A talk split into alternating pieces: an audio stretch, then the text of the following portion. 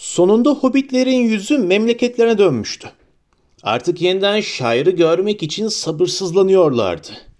Fakat ilk başlarda yavaş gittiler çünkü Frodo'nun içinde bir huzursuzluk vardı. Buru inen geçitlerine geldiklerinde duraksadı. Derenin içine girmeye gönülsüz gibiydi. Ve bir süre için gözlerinin onları ve etrafındaki şeyleri görmediğini fark ettiler. Bütün o gün boyunca sessiz kaldı. Ekim'in altısıydı. Istırabın mı var Frodo? dedi Gandalf sessizce. Frodo'nun yanında at sürerken. Evet var dedi Frodo. Omuzum. Yara ağrıyor ve karanlığın hatırası üzerime çok ağır bindi. Bugün tam bir yıl oluyor. Heyhat, her zaman tam manasıyla iyileştirilemeyen yaralar olmuştur, dedi Gandalf. Korkarım benimki öyle olacak, dedi Frodo.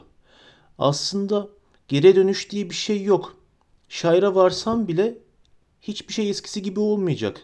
Çünkü ben aynı olmayacağım. Bir bıçak, zehirli bir iğne, bir diş ve uzun bir yükle yaralandım ben. Huzuru nerede bulacağım? Gandalf cevap vermedi. Ertesi günün sonunda ıstırap ve huzursuzluk geçti. Frodo yeniden neşelendi. Bir gün öncesinin siyahlığını hiç hatırlamıyormuşçasına neşeliydi. Bu olaydan sonra yolculukları güzel devam etti. Günler çabuk geçiyordu çünkü hayvanlarını rahat rahat sürüyorlar ve güz neşesiyle sararan ve kızaran yapraklarıyla o güzel ormanlık alanlarda oyalanıyorlardı. Sonunda fırtına tepesine vardılar. Akşam yaklaşmaya başlamıştı ve tepenin gölgesi yol üzerine kop koyu düşüyordu. O zaman Frodo onlara acele etmeleri için yalvardı. Ne olursa olsun tepeye doğru bakmıyordu. Gölgesinin içinden başı önüne eğik, pellerini sıkı sıkı sarılmış bir halde geçti. O gece hava değişti. Batıdan yağmur yüklü bir rüzgar esti. Rüzgar gürültüyle ve serin serin esti. Sarı yapraklar havada kuşlar gibi döndüler. Tokay ormanına vardıklarında dalların hemen hemen çıplaklaşmış olduğunu gördüler. Kalın bir yağmur perdesi Bree tepesini gözlerden saklıyordu.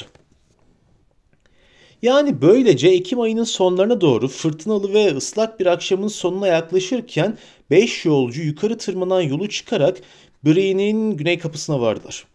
Kapı sıkı sıkı kapanmış, kilitlenmişti. Yağmur yüzlerine gözlerine geliyor. Kararan gökyüzünde bulutlar aceleyle geçiyordu. İçleri biraz sıkıldı. Çünkü daha iyi bir karşılama bekliyorlardı. Birçok kez bağırdıktan sonra sonunda kapıcı dışarı çıkınca elinde koca bir sopa tuttuğunu gördüler. Kapıcı onlara korku ve kuşkuyla baktı.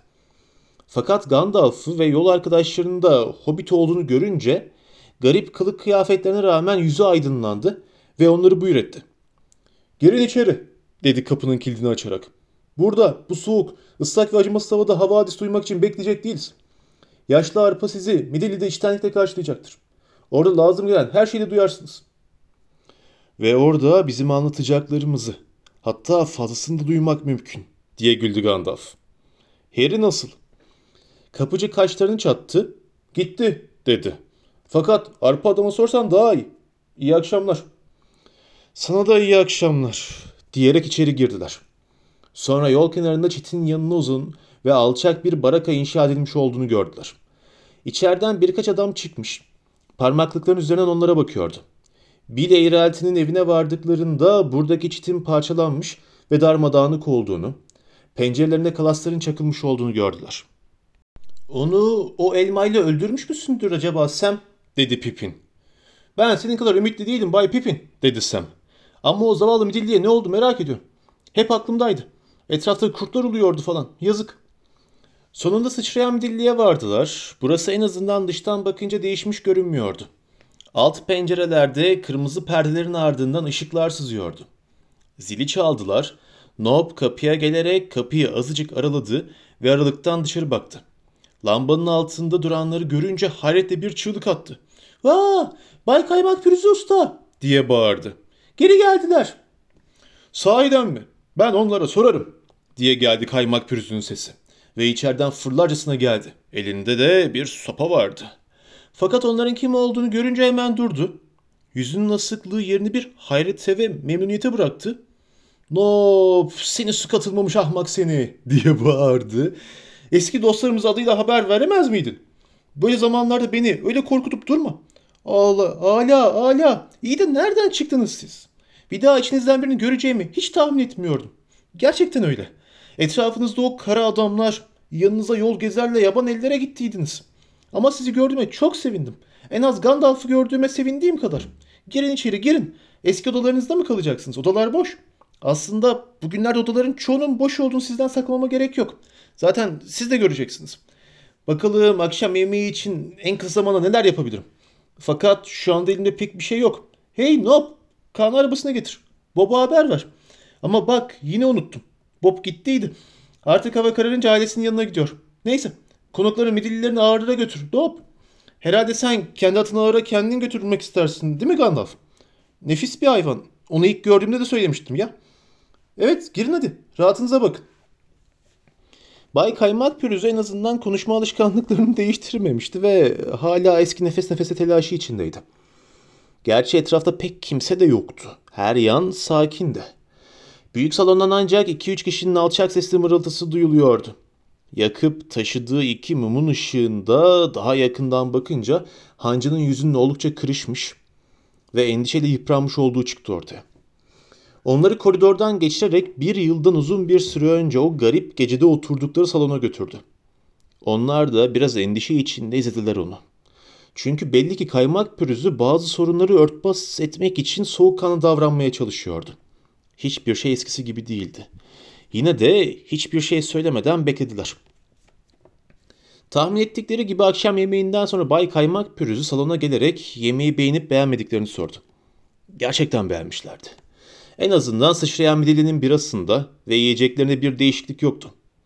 Şimdi sizi bu gece büyük salona davet edecek kadar cesur değilim, dedi kaymak pürüzü. Yorgunsunuzdur zaten bu akşam orada pek kimse de yok. Ama yatmadan önce bir yarım saatinizi bana ayırabilirseniz sizinle konuşmayı gerçekten çok arzu ederim. Eskisi gibi. Biz de bunu yapmak istiyorduk zaten, dedi Gandalf. Yorgun değiliz. Kendimizi pek yormadan yol aldık. Islanmış, üşümüş ve acıkmıştık. Ama sen onlara derman oldun zaten. Hadi gel otur. Bir de pipi otun varsa sana duacı oluruz. Şey... Başka bir şey istemiş olsaydınız daha memnun olurdum, dedi kaymak pürüzü. Ottan elimizde pek kalmadı. Öyle olunca kendi yetiştirdiklerimizle idare etmeye başladık ama o da yeterli değil. Bugünlerde şairdan hiç gelmiyor. Ama elimden geleni yaparım.'' Geri geldiğinde onlara bir iki gün yetecek kadar kesilmemiş bir tutam yaprak getirdi. Güney dingil dedi. Elimizdeki en iyi yaprak. Ama hep dediğim gibi güney topraklarınkiyle kabili kıyas değil.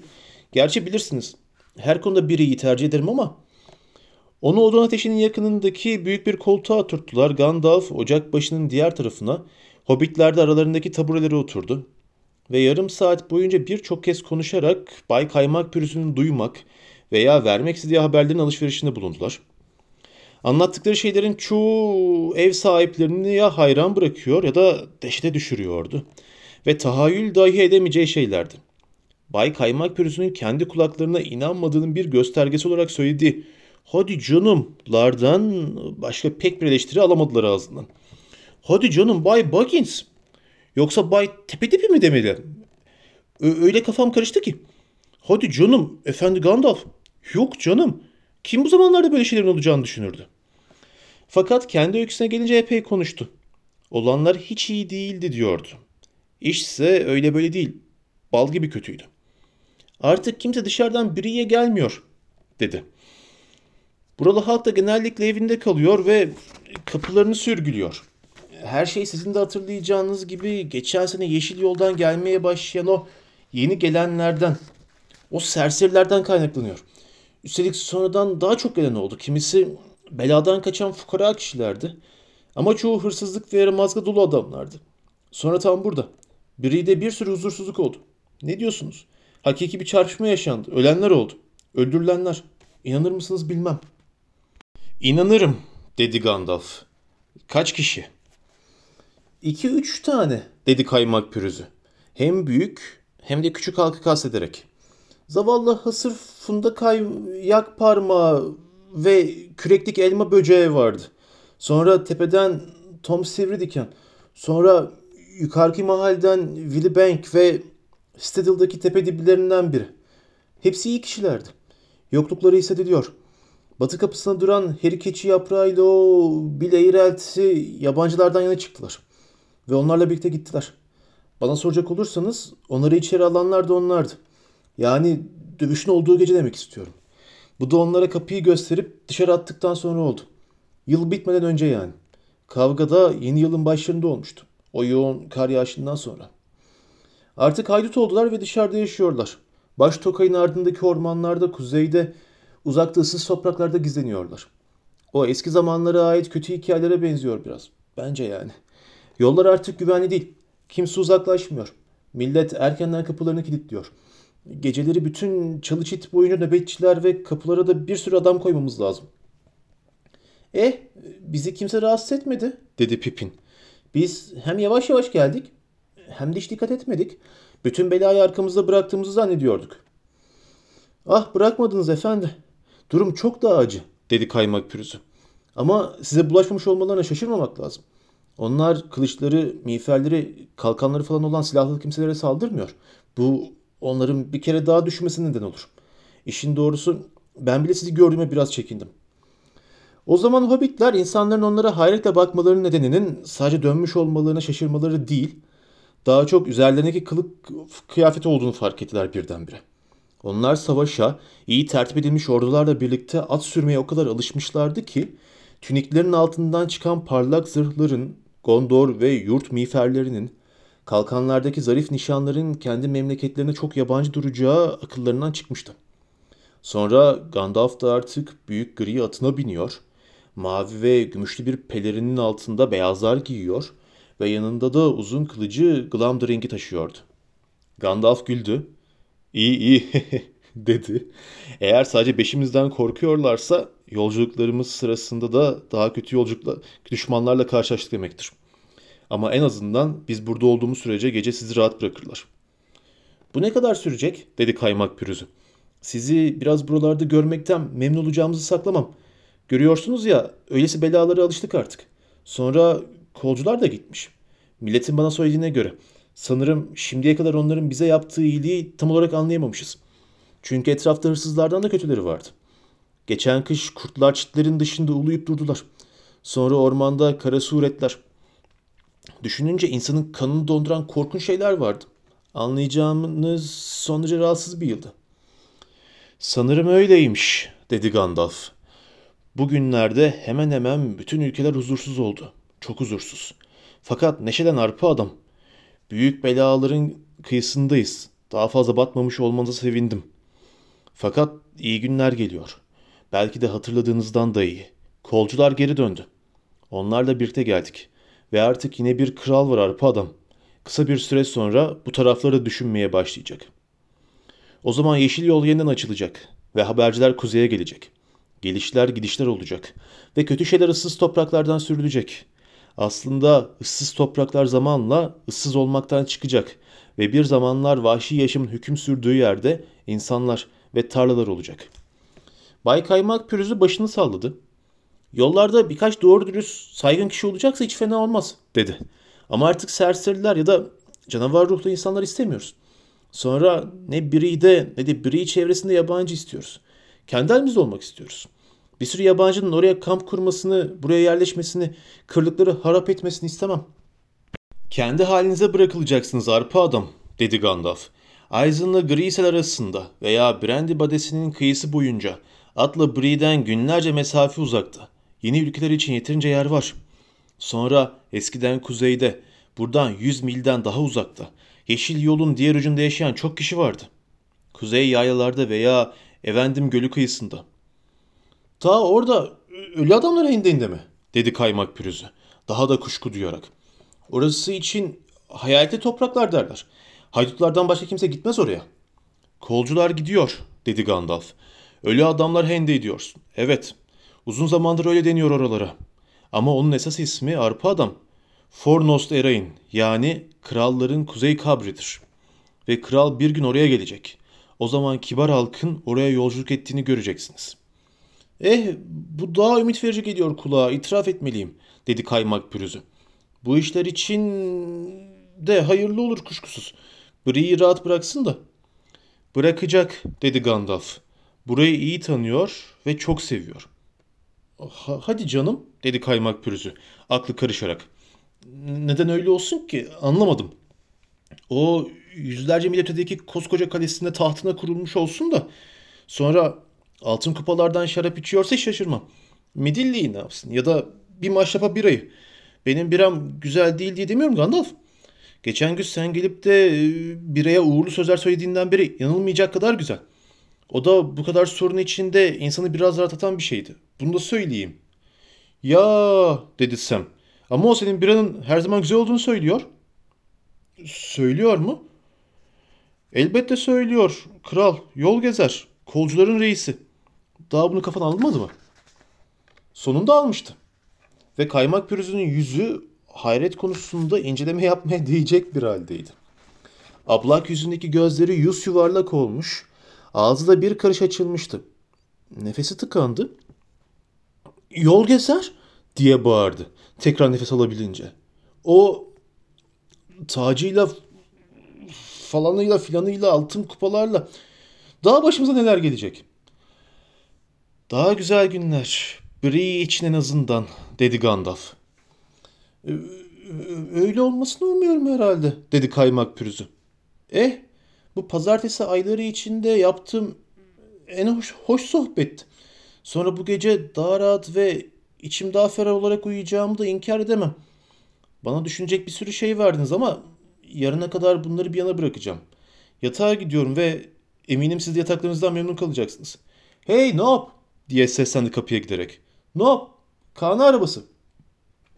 Bak şimdi dedi kendi kendine alnına vurarak. Bu bana neyi hatırlattı? Umarım unuttun başka bir mektup yoktur Bay Kaymak Pürüzü dedi Mary. Aman aman Bay Brandy bak. Bana onu hatırlatıp durma. Ama bak kafamı dağıttınız. Ne diyordum? Ne yap? Ağır. Heh buldum. E, size ait bir şey var. Bill Eğrelti ve atırsızlarını hatırlarsınız. Onun midillisini satın almıştınız hani. İşte midilli burada. Kendi kendine geri geldi. Geldi ya. Fakat nerelerdeydi? Herhalde benden daha iyi bilirsiniz. Yaşlı bir köpek gibi perişan. Elbise askısı kadar sısık olmasına rağmen canlıydı. Nob ona bakıverdi. Ne? Benim bilim mi? diye bağırdı Sam. Eh demek ki anamdan şanslı doğmuş. Babalık ne derse desin. Bak bir dileğim daha gerçekleşti. Nerede? Sem'i Bill'i ahırda ziyaret etmeden yatıramadılar. Ertesi gün yolcular gün boyunca Bree'de kaldılar. En azından Bay Kaymak Pürüz'ü ertesi akşam yaptığı işten şikayet edemezdi. Merak bütün korkularını bastırmıştı. Evi dolup taştı. Hobbitler akşam kibarlıklarından bir süre için büyük salonu ziyaret ederek birçok soruya cevap verdiler. Bireylilerin hafızaları kuvvetli olduğundan Frodo'ya birçok kez kitabını yazıp yapmadığı soruldu. Henüz yazmadım diye cevap verdi Frodo. Artık notlarımı bir araya getirmek için eve gidiyorum. Uzakta, güneyde olan ilgisiz ve pek de önemli olmayan olayları biraz ilginç kılmak için Bree'de olan hayret verici şeyleri de kitaba katacağına söz verdi. Sonra gençlerden biri şarkı istedi. Fakat bunun üzerine bir sessizlik çöktü. Genç kaşlar çatılarak yerine oturtuldu ve bir daha böyle bir istekte bulunmaması söylendi. Belli ki büyük salonda yeni bir esrarengiz olay istemiyorlardı. Yolcular orada olduğu sürece ne gündüz boyunca bir sorun ne gece içinde bir ses birinin huzurunu bozdu. Fakat ertesi sabah erkenden kalktılar çünkü hava hala yağmurlu olduğu için şaire akşam çökmeden varmak istiyorlardı. Ve önlerinde uzun bir yol vardı. Bütün Bree halkı onların ayrılışını görmek için yollara döküldü. Bir yıl öncekinden daha neşeli görünüyorlardı. Yabancıları silahlarıyla görmemiş olanlar hayretler içinde kaldı.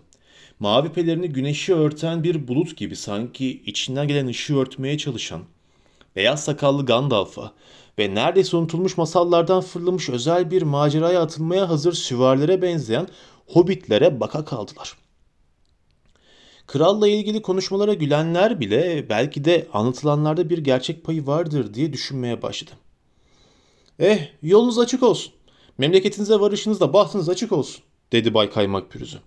Sizi şairde de gidişatın pek iyi olmadığı konusunda uyarmalıyım. Eğer duyduklarımız doğruysa tuhaf şeyler oluyormuş diyorlar. Fakat Bir şey, bir başka şey silip atıveriyor insanın kafasından. Kendi sorunlarına o kadar meşguldüm ki. Yine de cesaretimi mazur görün. Yolculuklarınızdan o kadar değişmiş geldiniz ki. Artık önünüze çıkan sorunları alt edebilecek kişiler gibi görünüyorsunuz. Kısa zaman sonra her şeyi yoluna koyacağınıza kuşkum yok. İyi şanslar. Ne kadar sık gelirseniz beni o kadar mutlu edersiniz. Ona veda ederek ayrıldılar ve batı kapısından geçerek şaira doğru yollandılar. Midilli Bil de yanlarındaydı ve eskisi gibi üzerinde epey yük vardı ama Semih yanı sıra seyirtiyor ve halinden memnun görünüyordu. Acaba bizim arpa adam ne ima ediyordu? dedi Frodo. Ben birazını tahmin edebiliyorum dedi Sam karamsarca. Aynada gördüklerim. Kesilen ağaçlar falan. Benim babalıkta sıra evlerden çıkarılmış. Daha çabuk dönmeli çalışmalıydım. Güney topraklarda da bir şeyler ters gidiyor belli ki dedi Mary. Genelde bir piput açığı yaşanıyor. Her neyse dedi Pipin. Her şeyin arkasında lo- loto vardır. Bu- Bundan emin olabilirsiniz. Bulaşmıştır ama başında o yoktur dedi Gandalf. Saruman'ı unuttunuz. O Mordor'dan önce Şarl'la ilgilenmeye başlamıştı. Neyse yanımıza sen varsın dedi Mary. Yani her şey yakında yola girer. Ben şu anda sizinleyim dedi Gandalf. Ama yakında yanınızda olmayacağım. Şair'e gelmiyorum. Oradaki işleri kendiniz halledeceksiniz. Bu iş için eğitildiniz. Hala anlamadınız mı? Benim zamanım sona erdi. Artık işleri yoluna koymak veya koymaya çalışanlara yardım etmek benim işim değil. Ve size gelince benim sevgili dostlarım. Sizin yardıma ihtiyacınız yok. Artık büyüdünüz. Gerçekten de boyunuz çok uzadı. Artık ulu- ulular arasındasınız. Ve artık hiçbiriniz adına korkmama gerek kalmadı. Ama merak ediyorsanız söyleyeyim. Kısa bir süre sonra yoldan sapacağım. Bomba dille uzun uzun konuşacağım. Bütün yaşamım boyunca yapmaya fırsat bulamadığım kadar uzun. O hep yosun tuttu. Bense kaderi hep yuvarlanmak olan bir taş oldum. Fakat yuvarlanma günlerim sona eriyor. Artık birbirimize söyleyecek çok şeyimiz olacak. Kısa bir süre sonra Doğu yolunda Bombadil'e giden yol ayrımına vardılar. Onlar geçerken Bombadil'in orada kavşakta durmuş bekliyor olmasını ümit ediyorlar. Hatta bunu biraz da bekliyorlardı. Ama ortalıkta ondan bir iz yoktu. Üstelik güney tarafındaki höyük yaylalarında bir pus, uzaktaki yaşlı orman üzerinde de koyu bir örtü vardı. Durdular. Frodo güneye doğru dalgın dalgın baktı. O ihtiyarı bir daha görmeyi çok isterdim, dedi. Nasıldır acaba? Her zamanki kadar iyidir, emin olabilirsin, dedi Gandalf. Pek rahatı kaçmamıştır ve tahminimce belki entlere yaptığımız ziyaret hariç yaptıklarımız veya gördüklerimizle pek ilgilenmeyecektir. Belki sizin sonra gidip onu ziyaret edebileceğiniz bir zaman olur. Ama eğer ben sizin yerinizde olsaydım şimdi bir an önce eve gitmeye çalışırdım. Yoksa kapılar kapanmadan Brandy Badesi Köprüsü'ne varamayacaksınız. Ama orada e, kapı yok ki dedi Mary. Yol da yok. Sen de bunu gayet iyi bilirsin. Bir er diyarı kapısı vardır tabii ki ama oradan benim her saatte geçmeme izin verirler. Eskiden yoktu demek istiyorsun, dedi Gandalf. Sanırım şimdi kapı bulacaksınız. Ve er diyarı kapısında dahi tahmin ettiğinden daha büyük sorunlar yaşayabilirsin. Ama siz halledersiniz. Hoşça kalın sevgili dostlarım. Henüz elveda demiyorum. Hoşça kalın. Gölgeliği yoldan çıkarttı ve koca at yolun kenarındaki hendekten bir sıçrayışta atladı. Sonra da Gandalf'ın bir sözüyle gözlerden yok oldu. Höyük yaylalarına kuzeyden gelen bir yel gibi eserek. Evet, işte baş başa kaldık. İlk başta yola çıktığımız gibi sadece dördümüz, dedi Mary. Hepsini geride bıraktık, birbiri ardına. Sanki yavaş yavaş kaybolan bir rüya gibi. Benim için değil, dedi Frodo. Benim için yeniden uykuya dalmak gibi bir şey.''